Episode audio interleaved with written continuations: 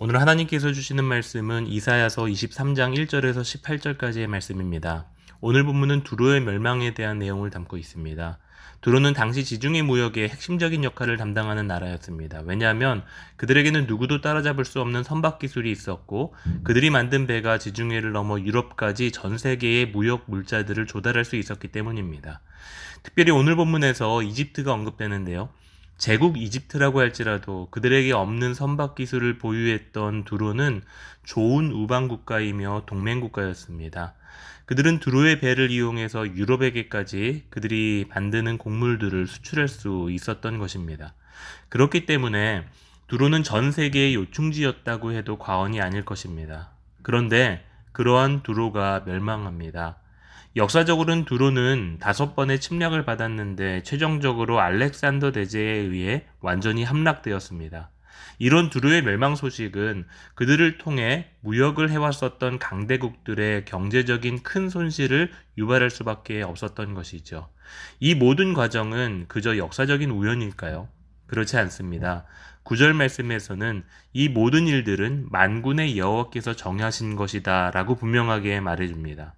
그래서 1절과 2절 말씀에서 주변 국가에 슬피 부르짖으라 라고 선언하는 것입니다. 하나님을 떠나 자신들의 경제적인 부와 이익을 축적했던 그들의 교만함을 흔드시는 하나님의 목적인 것이지요. 하나님께서 오늘 두려의 멸망을 통해 우리의 교만함을 다루십니다. 교만함은 다름 아닌 하나님을 떠난 것입니다. 그리고 내 힘 또는 세상의 힘을 빌려 부와 권력을 취하고 마치 내가 세상의 중심인 것처럼 생각하는 것 바로 그것이 교만입니다. 두로는 그러한 교만함의 중심에 있었습니다. 8절에서 그들은 멸류관을 씌우던 자였고 상인들의 고관이었고 그들의 무역상들은 세상의 존귀한 자들이었습니다. 그렇다면 왜 하나님은 그들을 패망하게 하셨는가라는 질문을 던져보아야 합니다. 그 이유는 모든 복의 근원이신 하나님을 떠났기 때문입니다.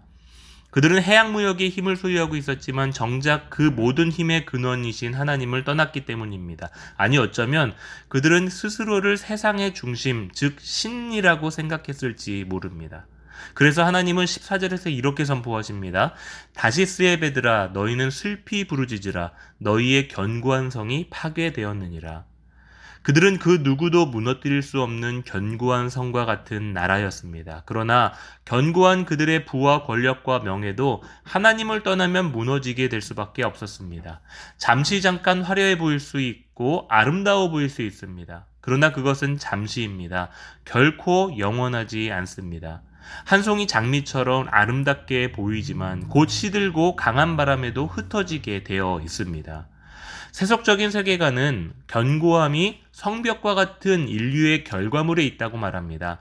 그래서 세상이 놀랄 만큼 부러워할 만큼 더 튼튼해야 하고 더 큰 사이즈도 키워야 합니다. 그러나 성경적인 세계관은 견고함의 기초는 사이즈가 아니라 그것의 빌더, 즉 만드신 분에게 있다라고 말합니다. 창조주 하나님으로부터 시작되지 않는다면 어떠한 인간의 문명과 과학기술과 진보적인 사상과 철학도 결국 한순간 무너질 수밖에 없는 것입니다. 그 결과를 12절 말씀에서 보여주는데요.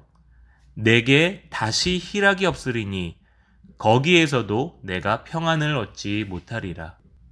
하나님을 내 인생의 기초 삼지 않는 삶에는 진정한 기쁨도 평안도 없습니다. 예수님만이 그 기쁨과 평강을 우리에게 주실 수 있는 분이시기 때문입니다. 오늘 저에게 이런 질문을 던져봅니다. 나는 세상의 중심이라고 생각하며 사는가? 아니면 하나님이 나의 중심이라고 생각하며 사는가? 나는 세상의 사이즈와 견고함에 의지하며 사는가? 아니면 하나님의 은혜와 사랑에 기초하며 사는가? 코로나19의 상황 속에서 제 삶이 참 많이 두로와 같은 견고해 보이는 성에 기울여져 있는 모습을 정직하게 돌아보게 됩니다. 여전히 내게는 두로와 같이 하나님보다는 세상의 칭찬과 거기서부터 얻게 되는 명성에 목말라 하는 교만함이 싹트고 있음을 고백합니다. 아, 오늘 말씀을 통해 하나님은 저와 여러분 안에 있는 하나님을 떠나 세우고 있는 견고한 성, 두로를 보게 하십니다. 세상의 중심인 것 같은 교만함의 뿌리를 보게 하십니다.